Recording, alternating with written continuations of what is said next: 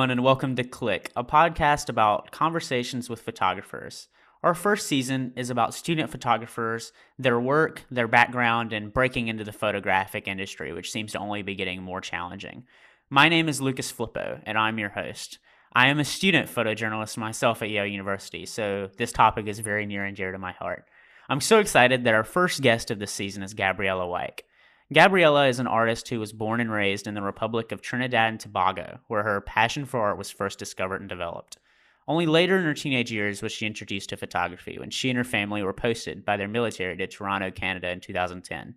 There, she took her first photography class and learned a variety of photographic processes that were both film and digital based. Several years and one military posting later, Wyke finally made the decision to move to Atlanta, Georgia, and pursue a photography degree at Savannah College of Art and Design, more monetarily known as SCAD. At SCAD, Wyke's perspective on art and her photographic practice was completely transformed when she met with professors and colleagues that challenged her way of thinking and approach to her craft. Today, she is a recent graduate of the class of 2020 and continues to make work about social issues in and around her environment. Also in 2020, she was chosen as a Fujifilm student of storytelling, where she received gear and mentoring to tell a story she was passionate about. We're going to get into that later in the show, I promise. But first, if you aren't familiar with Gabby's work, do yourself a favor. Click pause. I promise this is going to be better than my voice. And go check out her work by clicking the links in this show's descriptions. We'll still be around when you get back. And with that, enough of my monologue. Gabby, I'm so excited you accepted the invitation to join me. Thank you so much for having me, Lucas. It's a pleasure to reconnect with my Fujifilm pals and just get into talking about, you know, the meat of what life is for people like us.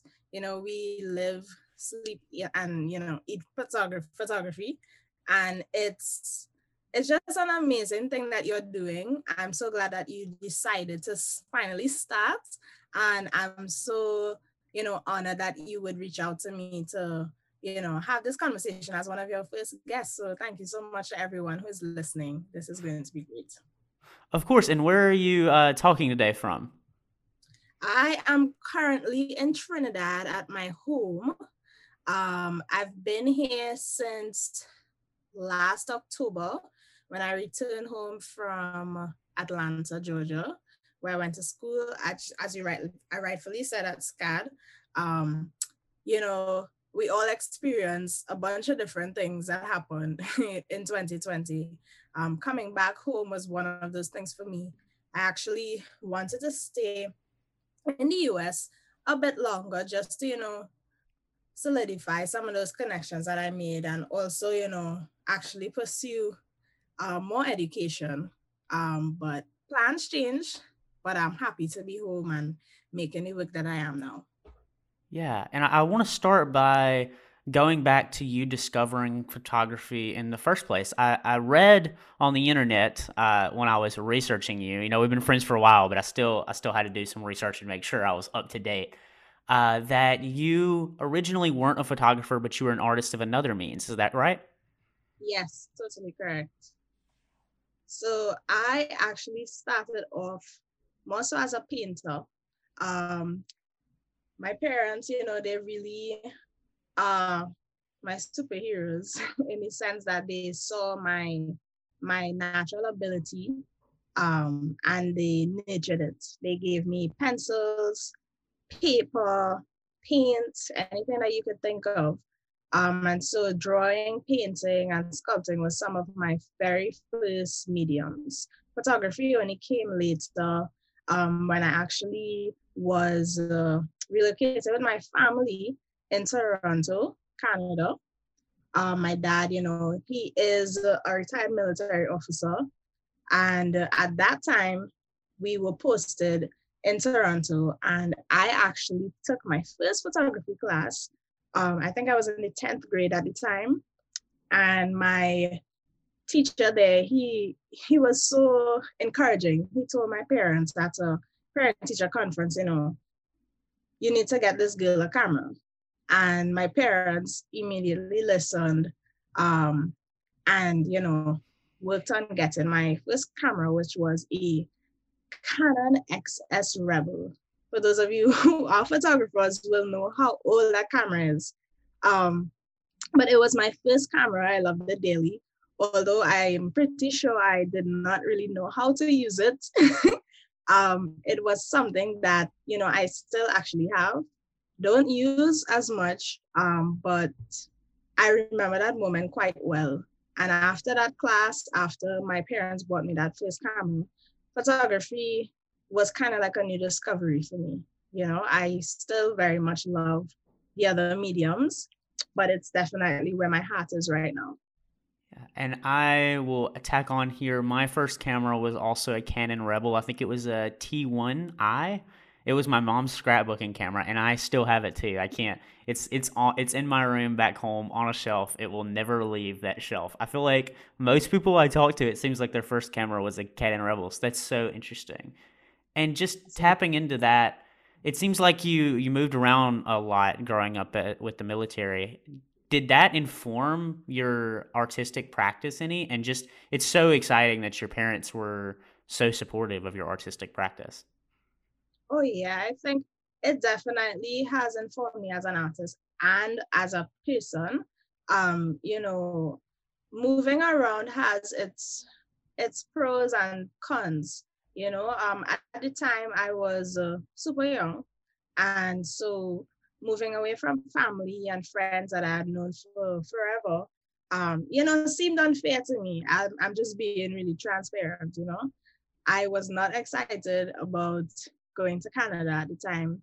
I cried a lot of the times after school, asking my mom, you know, um, when are we going back home to Trinidad? And, you know, she would carefully explain, you know, this is our home for now. And so it wasn't the first time, my first time moving, we actually moved to Jamaica. And I was, I could only remember the sights and the smells around me.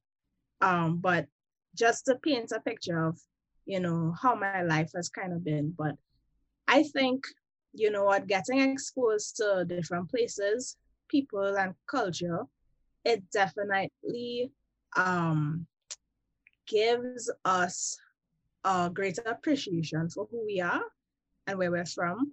And so I, you know, at this point in my life, feel blessed to have experienced so many different cultures. You know, after Toronto, Canada, I lived in Washington, Washington, DC.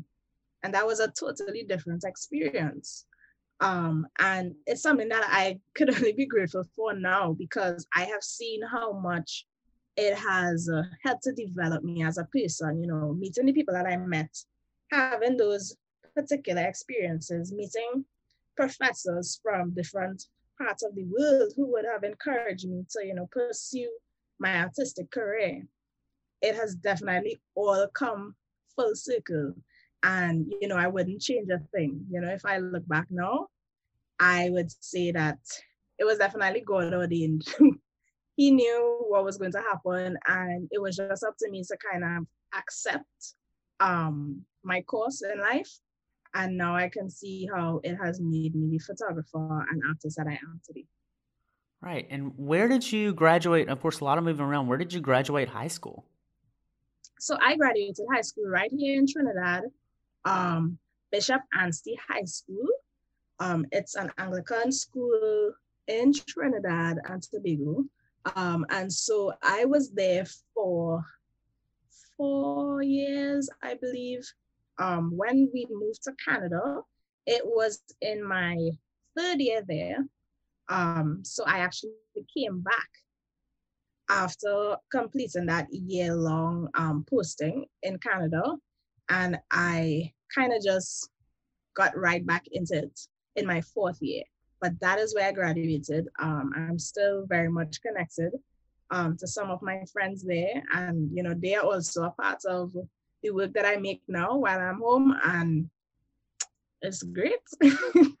yeah, I am from Mississippi in the USA. It's where I graduated uh, in a rural town um, called Amory. And I think it's so funny that now I have friends in college who don't keep up with any of their people from high school back home. And for me, it's the exact opposite, right? I'm excited when I get to go home because I get to see all those people again. And it's like the connections will never go away. We were so tight knit because of where we came from. And I think there's a real magic in that. Can you tell me about deciding after you're back home in Trinidad deciding to go to college in the USA. What was that like? And SCAD specifically, such a incredible college and experience. Can you walk me through that? Of course. So I I don't know. I I just call myself blessed. You know, I when I was in uh, Bishop Anstey High School, SCAD came to my school from the US um, on a tour, kind of giving um, the students an overview of what to expect should we ever choose to attend SCAD. And I remember thinking, oh my goodness, I never knew that there were art schools out there. Yes, I know that universities existed, but I had no clue that you know you could go to school and an art school that is dedicated to art, you know, and that excited me because I was always the the um the girl in the class who could draw, the girl in the class who was artistic. And there were a few of us um, in my class, you know, who huddled together um, in the art room time and time again. Um, and that was kind of our safe haven. I was very much, you know, involved in other parts of the school. You know, I played football. Um, I played um, the drums, which I still do. Um, but art was always it for me. Um, and so when SCAD came and I was kind of exposed to what could be, I I don't know, I just became fixated on the idea of going to SCAD. And if you talk to anyone who is closest to me, they will tell you how obsessed I was. I just became really driven and determined to get there that, you know, I worked super hard during my high school years um, I also did something we call in the Caribbean called Form 6. Um, it is a kind of uh, extended high school experience that happens for two years. Um, and that school is called Bishop Anstey High School and Trinity College East Sixth Form. I was there for two years. Um, and at that time, I had to create a particular project, um, which I did um, on the walls of my school right in front of the art room. And uh, I actually incorporated photographs and painting, um, which was really interesting when I look back because it really shows the transition, you know? Right. And so when I actually got into SCAD, it was like, no way, because I have literally been wanting to be here for, you know, five plus years. And, you know, when I got in, it actually wasn't the first time I got in. Um, I got in probably two years prior, but because of the timing of it all, I was not able to attend. And actually went to a community college for two years before I was accepted again with a better opportunity at um, attending. So just just to, all of that to say that you know when something is for you it's really for you and i definitely think SCAD was where i needed to be it definitely widened my scope when it came to art and photography and you know the power of photography because i think that being someone who is naturally inclined to art you know it's something that i love and something i do without very little you know push Nobody has to tell me to get up and pick up my camera, or pick up my paintbrushes. It's something that I love doing. But when I got to SCAD, you know, I saw how powerful art could be, how powerful photography could be. You know, when I learned about people like Lorna Simpson or people like Gordon Parks, and I saw how um, impactful their work was and how it was kind of you know, um, present in our history, teaching us what happened then and how relevant it still is today. And seeing that work interacting with all my SCAD colleagues and professors who are still very much, you know, connected to me and I connected to them, it really definitely took my artistic mind to another level. I started seeing things differently. I got so much encouragement. You know, there's a saying, um, it comes from the Bible. It says, iron sharpeneth iron, which really means, you know, if two people are the same and they are together, they can definitely make each other better. Um, and so I really felt like that when I was at SCAD. And now that I'm graduated, it's like it's it's very surreal. I must say it's very surreal. And I'm so grateful for that experience. Um, because like I said, I don't think that if I went somewhere else, um, I don't I can't say, you know, what my experience would have been like. I think also going back to our previous question, um, because I had that prior experience of moving with my family, when it came to moving to Atlanta from Washington, D.C. at the time, it wasn't very difficult. You know, I had to learn certain things, of course, because I was always with my family before, but that I was kind of on my own, you know, having to do certain things for myself, you know, it it definitely also gave me a sense of independence. And I think that push that I needed to take my career to the next level. Yeah, and I imagine I'm curious as to what art school is like. I I go to I go to a normal um what would be a liberal arts institution. So, you know, I have history classes. Um, I, have taken a photography class or two, but other than that, it's very much across the board liberal arts classes. I'm curious as to how being in a community where everyone there is pursuing some form of artistic expression, how that impacted your work. that was mind blowing. I felt like if I was home, um, just you know, meeting people who has similar stories. You know, like I said, my parents have always been so supportive when it comes to my natural giftings and my purpose. Um, but I, you know, I was met, I was met with people who had the same dreams, but probably didn't have as much support as I did. Um, but they still had that dream to, you know, make their their art into a career and you know they they had that drive and i think being there really um encouraged me to do my best um because everyone is kind of heading in the same direction everyone um wants to be their best and i think one of the best things about SCAD and art school in general is that you have that opportunity to collaborate with so many artists across the board. Um, one of my very good friends, Rochelle Bryan, is a graphic designer. And even though our, sorry about that, even though our disciplines differ in some ways, you know, I could always go to her and say, you know, can you take a look at this? Can you tell me if it works or not? And, you know, she would come to me and you know ask me um my my thoughts on her work. And it's kind of like that amazing thread between all of us. Um if i needed um someone who was really good at writing my friend alexis gaither she is a writer and her major was um, film and television. And it's just amazing to see how different disciplines connect um, because it's all creative based and so having that um, that that pool to pull from, you know, I definitely had um, a group of people around me who I could always ask advice and help when it came to things that I wasn't necessarily great at, but needed help and advice.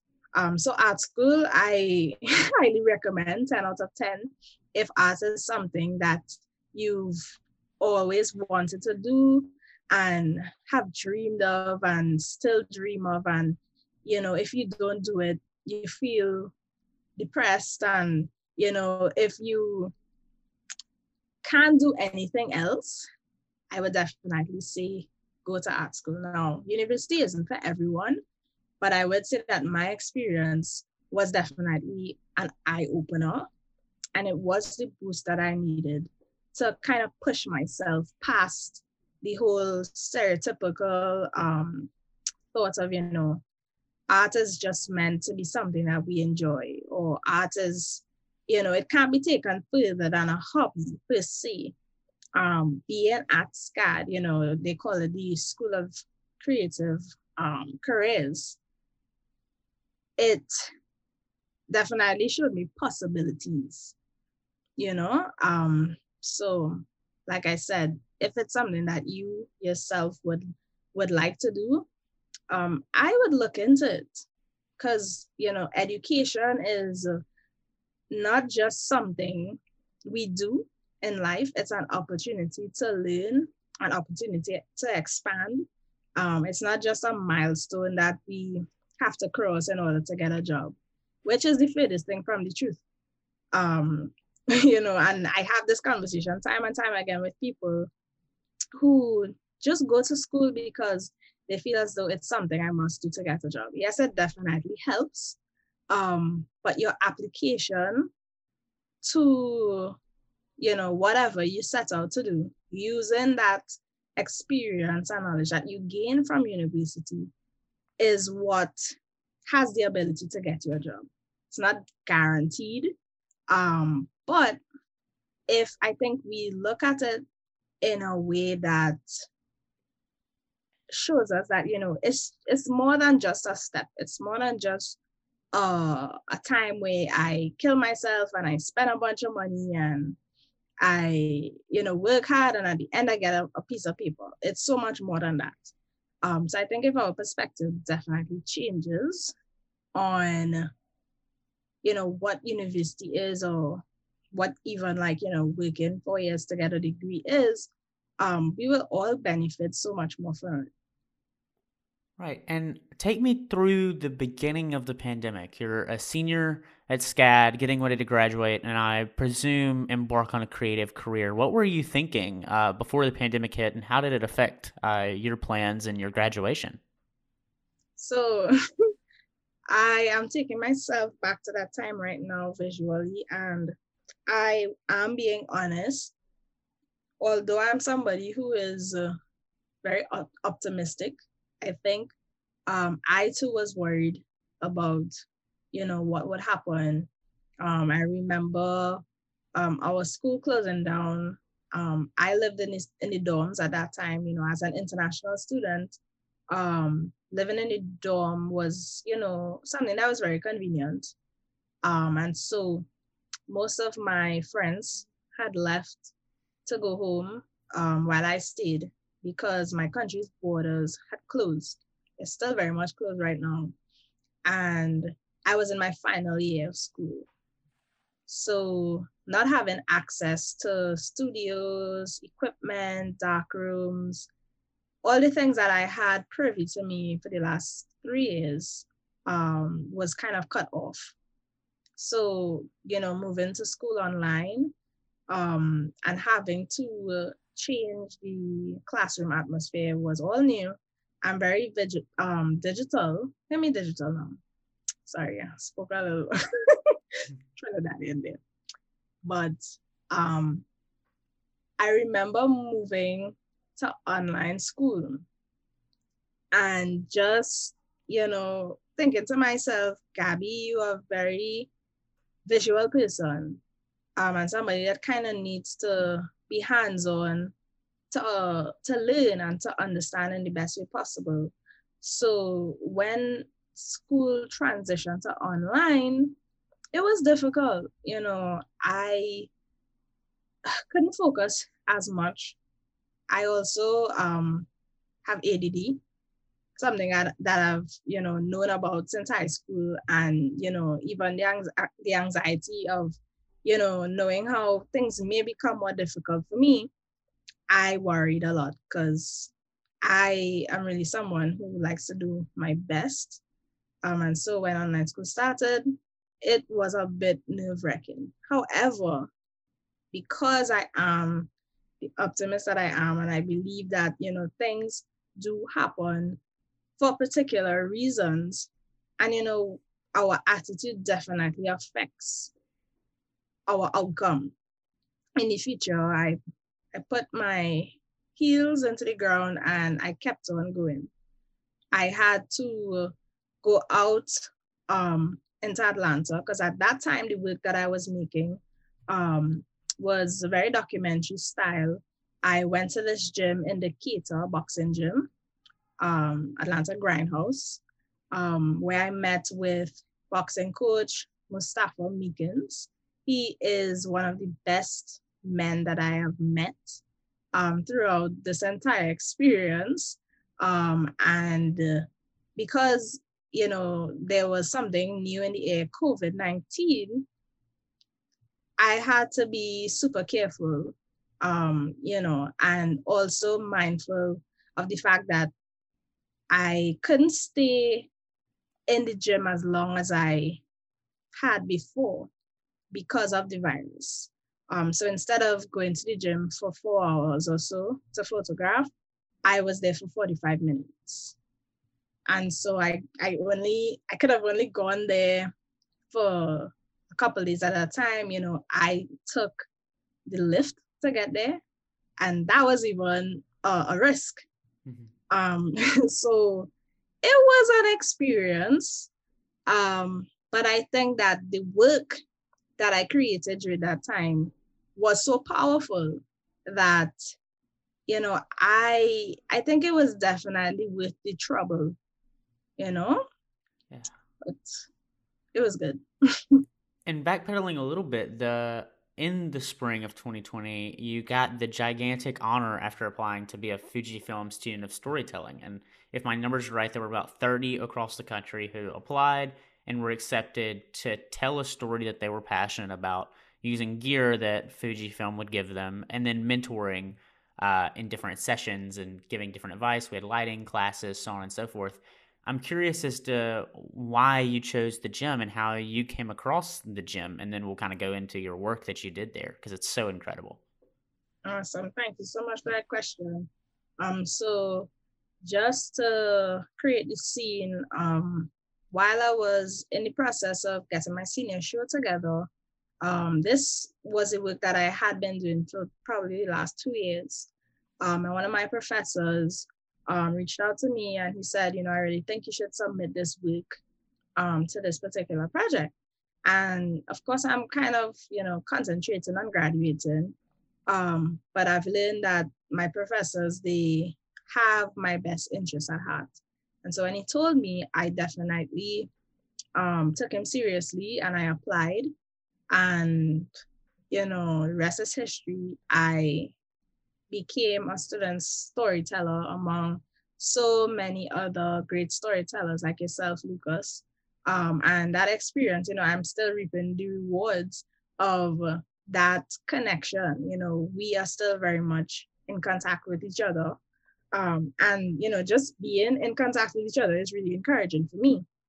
Um, but that particular work was something that I committed to doing some years before. Um, and it was really because I couldn't understand why people would treat Black men the way that they do. Um, you know, I am a Black woman from the Caribbean. And of course, that means that I was raised by a Black father, a Black mother. I have um, a brother, he is also Black, cousins, families, uncles, loved ones, most of them Black. And, you know, because it's my daily experience, I couldn't wrap my mind around what what was the what, what was the thing that made people do what they do to Black people, and particularly Black men. Um, so the project really started off as an ode to Black men, a way to celebrate them in a way that is true and real, and not just, you know, something that we see on the news, you know, Black men, you know, they do drugs or they rob and they steal and they don't take care of their kids and they are men that are not driven and you know which are things that are all untrue. If you know someone takes a wrong turn in their life it doesn't necessarily have anything to do with their skin color it may have some things to do with their environment their you know socioeconomic status um their life experiences but to pin it down to being black is just absurd. And so the project really became something um, kind of like a voice to, you know, the world that black men are so much more than they appear to be to others who really don't um, have the privilege like me to love them and to be taught by them and to be cherished by them and protected by them. They are regular people too. And so going into this boxing gym really um, showed me and showed the people that saw the work from the letter, which is what the project is called, um, how Black men are really normal human beings. And so by showing that, I I I I think I was able to show people that you know black men can you know go into boxing gyms and just be regular people. You know, the guys in the gym are people who are driven. You know, they love boxing, they love each other. Um, when I went into the gym, I remember feeling very safe, um, very welcome, and uh, just having that opportunity to see how they interacted with Coach Mustafa. He respected them, they respected him, and I think being in there really um, was a great metaphor for the whole idea of uh, fighting racism. You know, Black men, from the time they're born, they are criticized and ostracized. And by showing people that, you know, they take care of their kids, they they are respectful people, they do what they have to do, and they are very good contributions to each society. Um, it's something I think that people who, you know, don't experience them on a daily basis, um, you know, needed to see. And so this is why I have continued to advocate for them in that way. And, you know, not necessarily um, try to paint that picture of trauma, because I believe um, in terms of, uh, you know, journalism and, you know, showing that traumatic side of the Black experience is also destructive, you know, and I really didn't want to be on that side of history. I really wanted to celebrate and uplift the men who would see this work, but also the men that participated. I think that's so fascinating uh, with you going away from the strict journalism eye that really does play on trauma so much. And I think you can see it in the photographs that you intentionally were showing a brighter side. And it only makes it more impressive to me in these photographs. You were photographing in a gym, uh, like a boxing gym. So typically you think those those environments are really dark, not well lit, well confined, but you don't see that in your photos. Your photos are it seems to make the space open up. And I when I look at the photos, I don't really even think this kind of sounds crazy, but I don't think I'm looking at a photograph. It almost seems like the camera is not there. The person you're photographing is feels completely genuine and isn't there for the camera and it doesn't feel like the camera is a part of the scene. And in a lot of straight journalism, photography and many other forms of photography, it's hard to ignore the fact that there is a camera there. It feels intrinsic to the experience that you're seeing this through a camera lens. And your work in that gym, it just feels like I'm looking through your eyes almost. How eh, did that just come through time? I know you said you worked on the project for several years and was it like that from the beginning? Of course, I know that might be a personality uh, trait you're able to have that makes people connect with you so well. But could you talk me through that? How they were so comfortable with you roaming around with the camera to where it didn't even seem like you were there with the camera? Um, that's a great question. I think it's a bit of both. I really love people. Um, one of the things I love the most about photography is how it is able to capture that realistic side of a person.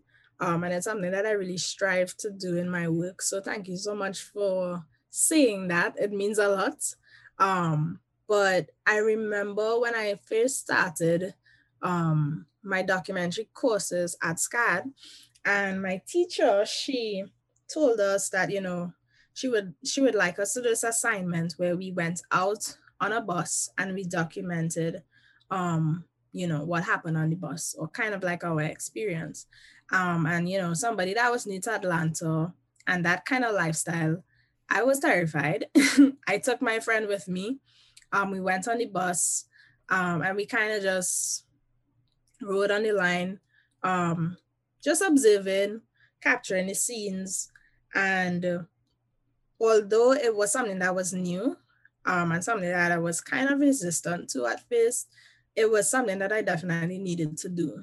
I am someone that is uh, friendly and someone that loves um, connecting with people. But because I think of my father, him being a military officer, he definitely taught me to be alert um, and taught me the importance of, you know, being safe, especially in a place that I'm not familiar with. Um, but it was something that I needed to do. And after that particular project, um, she sent us out on more assignments. Her name is uh, Sandra Phipps. Um, and she was perfect for me. you know, she um, kind of threw me into the deep end and, you know, told me to swim. And I think in doing so, it gave me more confidence to go into spaces that were unfamiliar. So I actually met um, Mustafa on a shoot that I was going to do with somebody that I had met previously um, through um, another connection. I went to this gym and I went to meet this physical um, trainer, Jonathan Warner. And at the gym, you know, I was taking pictures of him because he's also um, a Black man that, you know, advocates for the Black community through physical training. So I went to photograph him, but at the same gym, Mustafa was in another side of the gym coaching boxers. There was a ring set up, and my eyes, as soon as they fell on him, I said, I have to talk to him. He will be great for this project. And I didn't even know him. I just looked at him and I thought he was interested. So I went up to him um, while he was training. I kind of just hung out and you know, when he looked at me, you know, I asked him, I said, Is it okay if I take a few photos of you? And he said, Sure, you know, and I took a couple photos. Then when he was finished with that particular session, um, we chatted a bit and I told him what I was doing, and he really loved the idea. And so we kept in contact. And so when um, you know, I decided that this is a work that I'm going to develop and flesh out um, as my senior portfolio when I leave SCAD, um, you know, he was the one that I kind of zoomed in on. Um, I was doing a bunch of different Black men, um, but he was definitely this, you know, the one that I I really wanted to delve deeper into.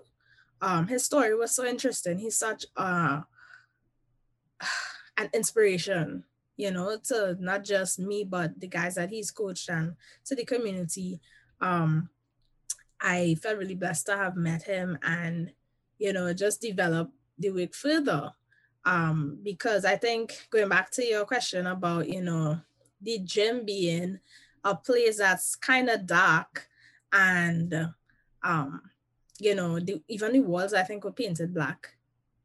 I remember mm. going into the gym one time and the gym was completely black. And I, I told the coach, I said, Coach, I can't I can't see anything. And so apparently they turned off the lights because it made the place ex- excruciatingly warm. Mm-hmm. So while they're boxing, um, they turned off the lights because they wanted to be a bit more comfortable, which I thought was funny. Um, but when I got there, they opened the front door to the gym and also the back door. So light was able to get in. And it was just enough, honestly, um, to to to bring that um that light into the room um and you know of course fujifilm they make some great cameras i shoot currently with the X-Pro 3 um, which is one of the cameras that I used, or the primary camera that I used um, to capture those pictures in the gym. Um, they have incredible ISO. Um, and so I was able to push it all the way through, um, you know, to get um, these really amazing images. And I think, you know, also understanding light is something that we have to exercise as photographers. Um, you may not always have the things that you need to make a good photograph, but your eyes, I think, are some of the the most valuable tools that we have. And understanding how light works and where it falls and um, you know, just understanding how to read it, I think is definitely an advantage that we have as photographers. And that's how we're kind of able to make the images that we do because we understand how light works.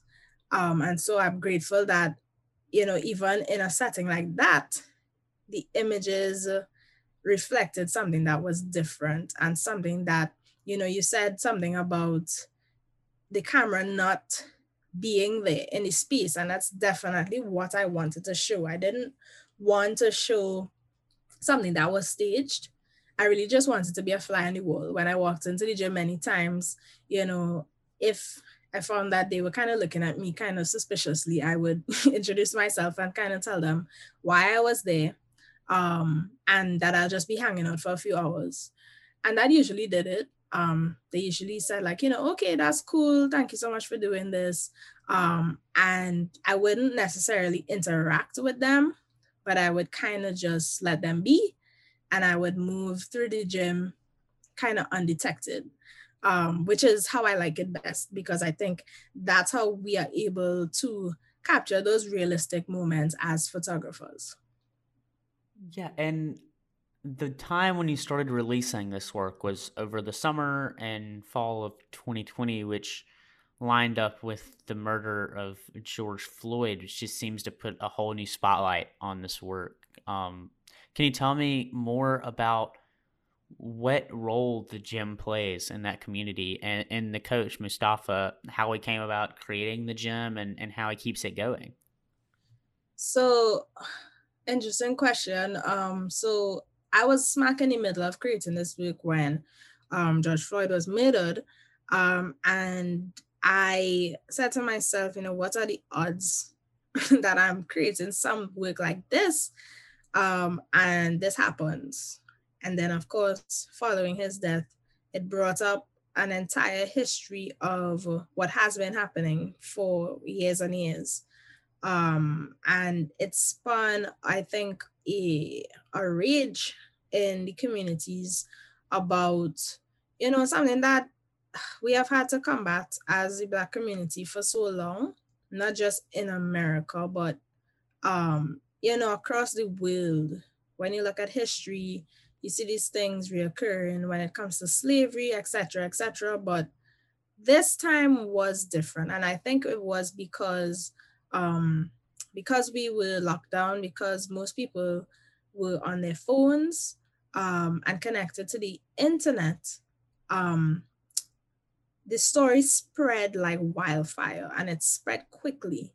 And so everybody, I think, was able to, you know, really concentrate on what was going on. Um, and uh, I started drawing similarities between what was happening in society and America at that time and the work that I was creating. And because the gym was made up of a variety of different age groups um, and uh, experiences and, you know, different men, because, you know, all Black men aren't the same, just like all white men aren't the same. Um, these uh, men and boys had different stories, but because of different things that happened, um, I started seeing um, what's the word? I started seeing my work very symbolically. Um, and, uh, you know, there's one particular image um, that's one of my favorite from that particular body of work where this boy is kneeling. And when I saw him kneel in that gym, it took me right back to when Colin Kaepernick knelt during the national anthem.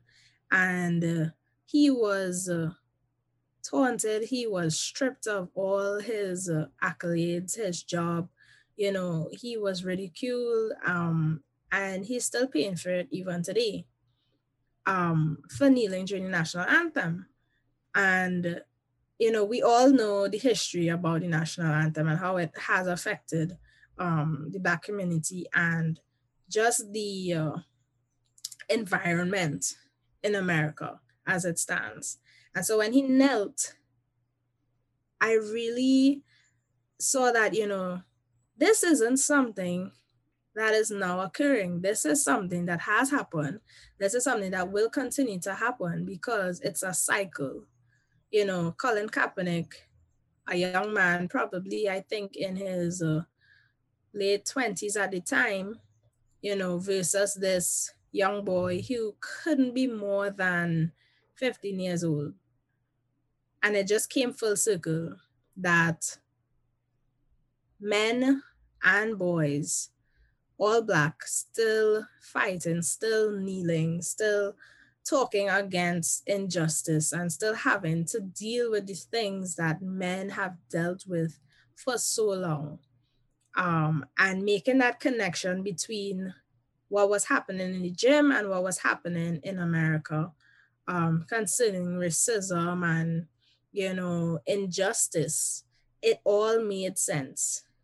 You know, boxers have this instinct where, you know, they have to fight. They are people that are disciplined, they're people that have no fear, you know, people that are very athletic. But at the end of the day, when they come out of that ring, they're people. Yes, they are still fighters, but they are also still people. And I got that, I got to see that while I was in the gym. Because I didn't just see them as fighters when I was in the gym. I saw the brotherly love. I saw the mentorship between Mustafa and his his um mentees. And I saw that love that exists within the black community people you know don't always get to see that if you're not if you're only around a certain um, group of people you know doesn't matter who you are you will only know that which is you know why i think again you know moving around gave me that opportunity to appreciate people the way i do now um, you know, Trinidad is a place, Trinidad and Tobago is a place that um, is filled with a lot of uh, different ethnicities and experiences. Um, we're all Trinidadian, but we don't all look the same, you know? And I think having that experience um, definitely informs my passion for the work that I do because I don't like to see people um, for their outward appearance. I really, you know, strive to appreciate them for who they truly are inwardly. Yeah, and to close out this kind of section, I want to read with our audience uh, one of your closing captions from one of the last posts you shared from the project last year. It goes, it reads, Now that you have been well acquainted with Coach Mustafa and his fighters at the ATL Grindhouse, let's talk. Let us open our eyes to what is really there, here and around us every day. Man of honor and grace, man of strength and dignity, man who deserves the bare minimum of a chance. He deserves your respect. He deserves his life. He deserves to be unafraid, unstressed, and not under arrest by your fear. He will continue to shine with the sweat of resilience and the shimmer of truth. He will continue to be unapologetically black and beautiful. He will continue to exist and take up the corners of our earth. Why? Because this is more than a story. This is real life. Signed with love, Gabby. And I feel like that was such a that was such a powerful ending and and thank you for for that work and those words especially in a time where it seemed like the world needed to hear it more than ever because of course atrocities against black men in the United States is not a new phenomenon not even close but being able to, to do this work and to release this work when the story of the murder of George Floyd and uh, protest against that behavior was sprouting up all around the country, it felt like it took up so so much resonance with with the audience, and I, I thank you for that. And I, I want to hear about ending college in the United States during a pandemic, not knowing what your next step was, or maybe you didn't know what came next after you graduated from SCAD. So, you know, um, that transition was one that was really interesting. Um, of course, I think every college student has that, um, you know, anxiety and fear of not knowing what will happen after I graduate. Um, because being in school um, puts you in a position where you're kind of in a holding pattern almost. Um, you know, you create work or you do what you have to do, you get your grades, and you continue to move up the ladder until you reach that point of graduation. And so when graduation came, it happened, um, you know, very unconventionally, unconventionally, I must say. Um, you know, I graduated in my dorm room alone in front of a laptop screen. Um, and I had on my cap and gown, my parents and you know, family on FaceTime. And I was crying, they was crying. Um, it was a very emotional time.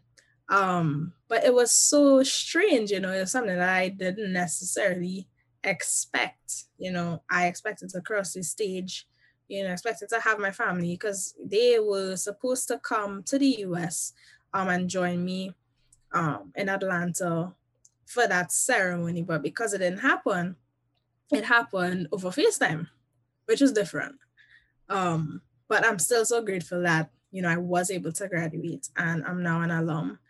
Um, but moving forward, I definitely think that my Fujifilm experience um, really is something that gave me a better purpose after graduating.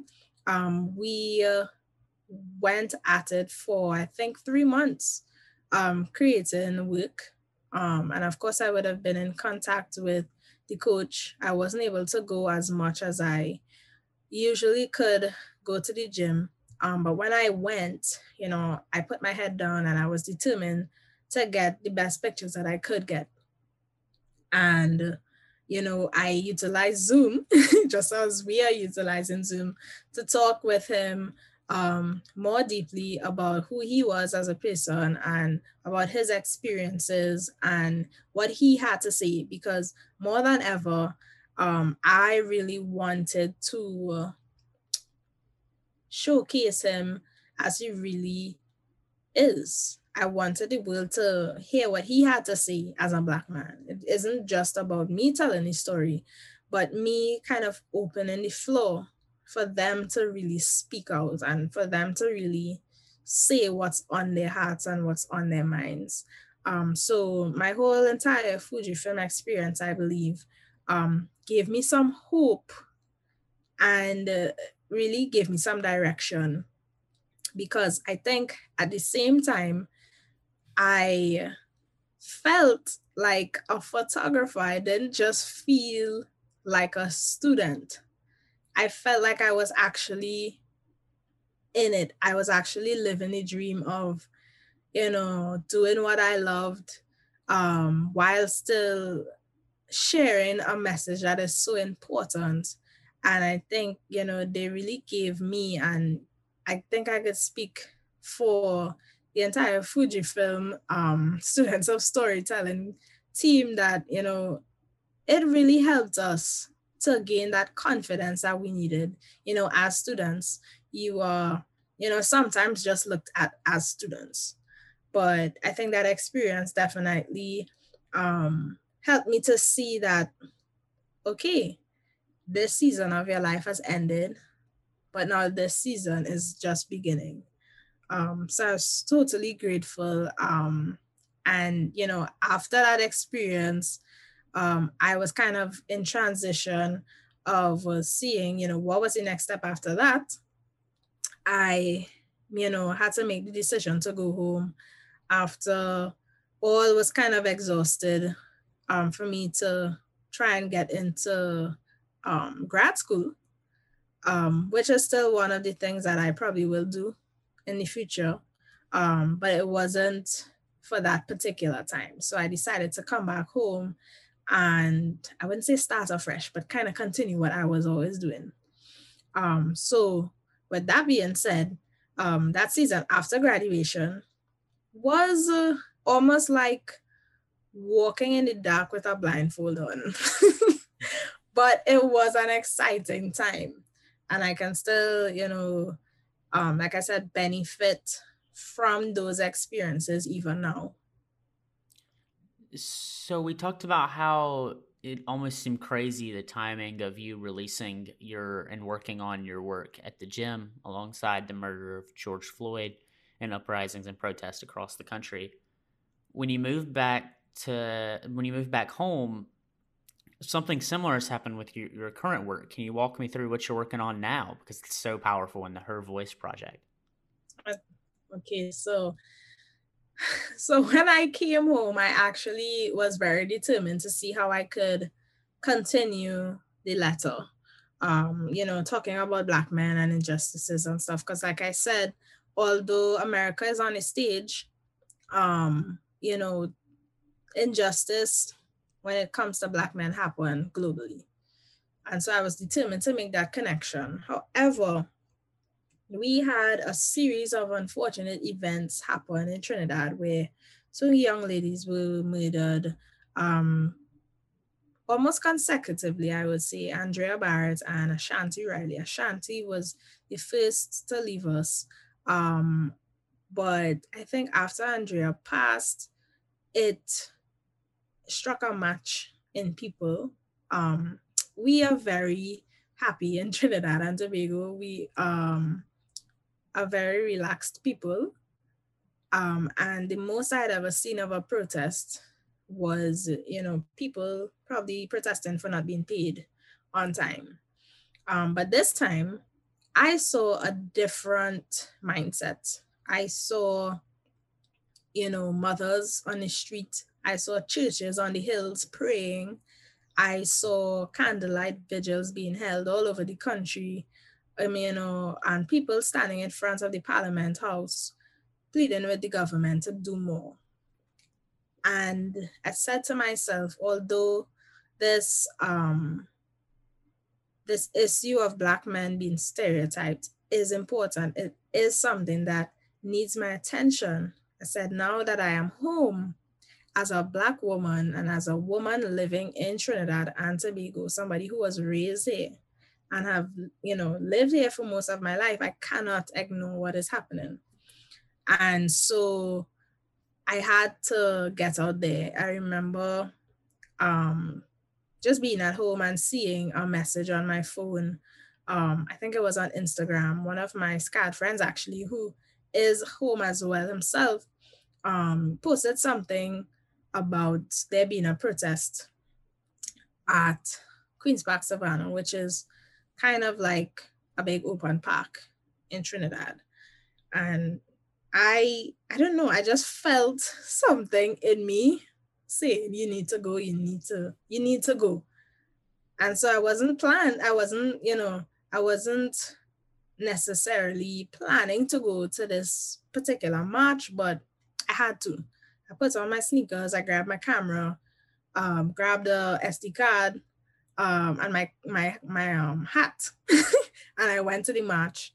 And I remember getting there and interacting with the people at the march, um, and just being immersed in that atmosphere. I would say that I felt alive. I felt like if I was you know, at the right place at the right time. And this is what I was supposed to be doing. And that sparked um, what is known today as the Her Voice Project. Um, it's something that I started probably last two, almost three months now, um, that really aims to amplify voices of women of Trinidad and Tobago, um, you know, who have experienced things like harassment and you know sexual harassment sexual harassment at that and catcalling and domestic abuse and you know everything that surrounds that particular issue and i said to myself that you know after photographing the marches and the vigils and the protests, I said I really would like to do more for the women. Um, and I said, I'm a photographer. I can give them pictures. I can give them an experience that is totally focused on them. Um, because I think that, you know, when things like this, you know, pop up, we as a people are very, you know, quick to jump and, you know, get in line with everyone and say how important this issue is, but we really never zone in and talk to people who are experiencing these issues. And I felt it so important to talk to the average woman, you know, the average mother, the average girl who has experienced gender based violence in some way, shape, or form. And so I have been going around Trinidad, um, hoping to reach Tobago in the near future, um, you know, asking them similar questions. How would you like to be treated as a woman? Um, has anyone ever asked you how you feel concerning these issues? Um, have you ever been asked in the first place your opinion? And most of them, surprisingly, shared no which is really bewildering to me because as a woman in this country right now, it should be something that is, you know, the topic of discussion. But I think that this project for me has definitely showed me that, you know, you just sometimes need to give someone a chance to talk or a chance to share because I some of these women I don't know personally. Um, and they saw, you know, the advertisement for her voice and they took the opportunity and they shared and you know, some of them, you know, in confidence told me about their experiences and I was so moved and so touched that they would share, you know, even if we don't know each other, they still felt, you know, safe enough to share their experiences with me. And so by sharing, um, this work publicly on Instagram and Facebook, um, I think it gives people an opportunity to really see these women, like see them, not just know their names, because I'm really, really past the whole say her name, know her name. I'm really past it, honestly. I am all about action. And I think the Her Voice Project is the beginning of action. These women are sharing um, you know, what they would like to see, what they would like to see change, not just how they feel, but what they want the society and the men of our society to do about it. Um, so the Her Voice Project is something like you said previously that I've been, you know, sitting on for months because when um, I would say God dropped it in my spirit to do it, I was nervous. I said, you know, I don't have this, I don't have that, I don't know how to do this. How am I going to, you know, get all of this done? And then I just said to myself, you know what? Just do it. I put it out there. I didn't even know who was going to respond or if women were going to come. Um, but they did, and they have shared, and I am totally blessed by the entire experience.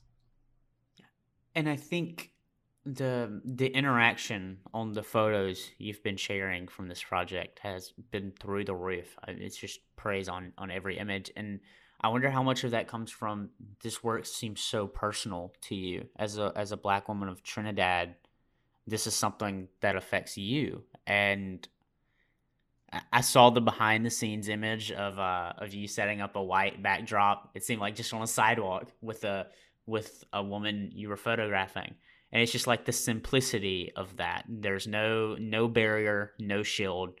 It's a, a black woman of trinidad photographing another black woman of trinidad and sharing in in that experience and how that has gone wrong. And i'm i'm curious as to at the end i, I want to share the blurb of the the project that you share it says the her voice project is about her for her following the abductions and murders of andrea Bharatt, ashanti riley and many other women in trinidad and tobago Citizens from across the nation have demonstrated their frustration with the way gender based violence is handled in the country. The Her Voice Project will aim to amplify the voices of women, their concerns, and ideas. If you've never asked how she feels and how she wants to be treated, here is your opportunity to listen. Women, go to the link in my bio if you want to participate. I'm so curious at the fact, the power and the strength of these women that obviously it's a, it feels like a dangerous time um, to be a, a, woman in Trinidad and Tobago, and yet they're still they're still clicking that link in the bio, and they still want to share their voice and their story and even their face with you to photograph. How has that experience been for you personally? So it's been a lot, I would say. Um, but I am blessed enough to have people around me. One particular person I would like to say thank you to is my father. He has been with me um, throughout this entire experience. Um, he's recently retired as a military officer. Um, and he he said to me, if you think you're going to go out there on your own right now, while things are a bit crazy in the country, you are wrong. And so he's been with me as a, my bodyguard, my photo assistant, my, um, you know, everything you could think of, driver, everything. Um, so I just like to say thank you to my dad, Danley White. You have been a constant help to me during this time. Um, thank you so much for all that you do um, for me. I really appreciate you. And I mean, being a woman right now in Trinidad and Tobago is, uh, you know, it can be it can be stressful and it can be frustrating, um, just because you know we are accustomed to moving about as freely as we can, you know, going about our daily activities. You know, as a photographer, I shouldn't feel unsafe, you know, going to do a job um, with someone I've met because I'm afraid of being kidnapped and murdered. It should never be like that. And I love my country. I will always stress the fact that I do love my country. Most of my friends um, that know me in the US, they know first and foremost that I am a Trinidadian and a Trinidadian at heart. Um, but we also have to be honest with ourselves. Um, we have been struggling with this issue of gender-based violence, and not just in Trinidad and Tobago, but worldwide. Um, when I shared um, or started sharing her voice um, publicly, women, you know, from all over the world started reaching out to me and saying, you know, how could I be involved? How can I participate? And then and there I realized that, you know, this is something so much bigger than what's happening in Trinidad and Tobago, but this is an issue that women worldwide struggle with. Um, and like I said, um, Trinidad and Tobago is a place where, you know, we look different. We don't all look the same. We're very diverse people. Um, and so when you look at the Her Voice Project, you can see the variety of women um, represented. Um, some young, some a bit older, um, some of, we call it, you know, Afro Trinidadian descent, some of Indo Trinidadian descent, um, some white, um, some with Chinese heritage, um, you know, some with different religious backgrounds. Um, and it's really to say that all women experience this issue. It doesn't matter how you dress, it doesn't matter what, you know, um, ethnic background you come from. If you have money, if you don't have money, it doesn't matter. If you're a woman, if you're over 80 years old, you still experience this. You know, it, it really broke my heart one time to hear um, a story that was shared with me. Um, a woman who's probably could be almost 90. She's taking a taxi and a, a young driver is, uh, you know, making advances on her. And I'm just like, you know, where is the respect? In Trinidad, we we we really respect our elders. Um, but as of recent, I can see how it has shifted. not saying that all, of course, um, men in Trinidad, um, you know, are disrespectful and, you know, mean harm against women because that's absolutely not true. I just mentioned men like my father, who has been my rock throughout the Her Voice project. Um, you know, my brother, my friends who have been sharing and helping me out, my uncle who also has helped me out. Um, you know, all men, not saying that, you know, we need to pull up our men, but you know, it is an issue that we have to deal with. We have to deal with it. We can't just let it be an issue that exists and one that gets out of control. Um, so I really see the Her Voice as uh, something that definitely starts the conversation um, and starts, you know, getting that um, call to action out there. And uh, something that tied both of these projects together, the Her Voice project and your photography in the gym, is black and white. You, you work in black and white, and I'm curious as to know what the decision making process behind uh, throwing all of your work into black and white is and how that affects it. So I remember when I went to SCAD, I was introduced to film photography uh, by one of my professors, Elizabeth Took, who I love dearly.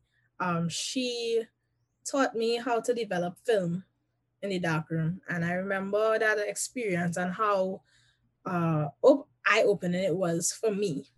Um, I loved how, you know, the grain structure came together. I loved seeing the contrast, um, how to balance light and how to balance, um, you know, colors within a photograph that only seems to have, you know, two primary colors and then shades and tints off of it. Um, I loved film, still love film. Um, and so I think black and white also has a, a way of bringing everyone to the same level and by that, I mean um, taking away the fluff of an image, because I think color sometimes um, is distracting when dealing with a particular issue. Sometimes it can help um, to describe what's happening. But for my particular work, um, I really wanted the viewer to see people for who they were, not necessarily for the color. Um, but to, you know, force them to look at their eyes, force them to look at their hair, force them to listen to what they had to say through the photograph itself. Um, I think black and white um, also has a particular um, prestige about it. I remember looking at Gordon Parks images and you know knowing how important they were just because they were in black and white. And that doesn't necessarily mean that he intentionally took them in black and white because you know he is a photographer that existed during the time where um you know color photography was just coming in. So he didn't really have a choice but to shoot in black and white. But what i'm saying is that when i look at black and white images from the past there's a certain importance that i attach to them when I look at images in the newspaper that are black and white, there's a certain importance that is attached to them. And I also want viewers, when they see, you know, the people in the work that I've created, to attach a certain importance to the issues that are being discussed. I would like people to take it seriously. I would like, you know, people to pay attention and, you know, within their minds um, say, you know, this is something that I need to be paying attention to. And I think that's really why I have chosen to tell stories this way.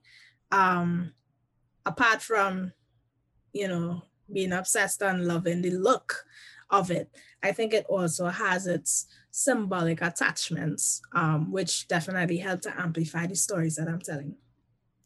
For sure. And Thank you so much for talking with me today, Gabby. And I have one more question. It's probably the hardest question to answer so far that I would like to ask you to close things out. And that is why do you photograph? okay, why do I photograph? Um, so I was thinking about this today, and the most honest answer I can give you is that I need to photograph. I absolutely need to be doing this right now, right here. Um, I have known for most of my life that I would become an artist and I would be doing art. Whatever it is, I would be creatively involved in it. And when photography, um, I would say came into my life or I met photography, um, my scope just exploded. You know, I saw art differently. Um, and because I am doing the work that I am now, um, when when it comes to social issues, I see the impact that it has. I see how it is uh, beginning to change the people that see it, but also the people that are part of the experience. Um, and I think I have found my purpose, which is really to help be a voice to the voiceless or to the people that have not been able to, to speak freely and comfortably. Um, my photography is really devoted to that people, that particular kind of work. Um, you know, it's not the only thing that I do with my camera, obviously, but it is at the heart and the center of what I do. And I photograph because I see how it has transformed people. Um, and I see that it is a tool in helping change something. Change is something that is inevitable. But if we never move to change, or if we never, you know, accept that things will change, change will just pass us by. Change will just happen. And change doesn't necessarily have to be good. Change could also be bad. And so with these gifts, with these talents that I've been given, um, with this passion that I've been given, if I just did nothing with it, there would be no point to my existence, literally. And so when you ask me why I photograph, I do it because I need to. I know it because this is who I am. And without doing it, there would be no point. and that can without a doubt be seen in your work. Thank you so much Gabby for for doing this work without fear, without hesitation and putting your entire passion into it. And thank you for joining me today. It'll be the first episode on this crazy new podcast I've launched. Um, if you've enjoyed listening to this episode, please feel free to click follow. Uh, we're going to be having a different student photographer and documentarian on each episode to talk about their work in this first season. Right now, we are on Spotify, and during this show, I just got a notification that we're on Pocket Cast. By the time you're listening to this, we'll probably be on Google Podcasts as well. So, wherever you listen to your podcast, that's where we will be. Feel free to click follow and follow along on this first season where we talk to student photographers about their work, what's next, how they got their beginnings, and what drives them. And like Gabby just answered, why did they photograph? Thank you so much for joining me today, Gabby.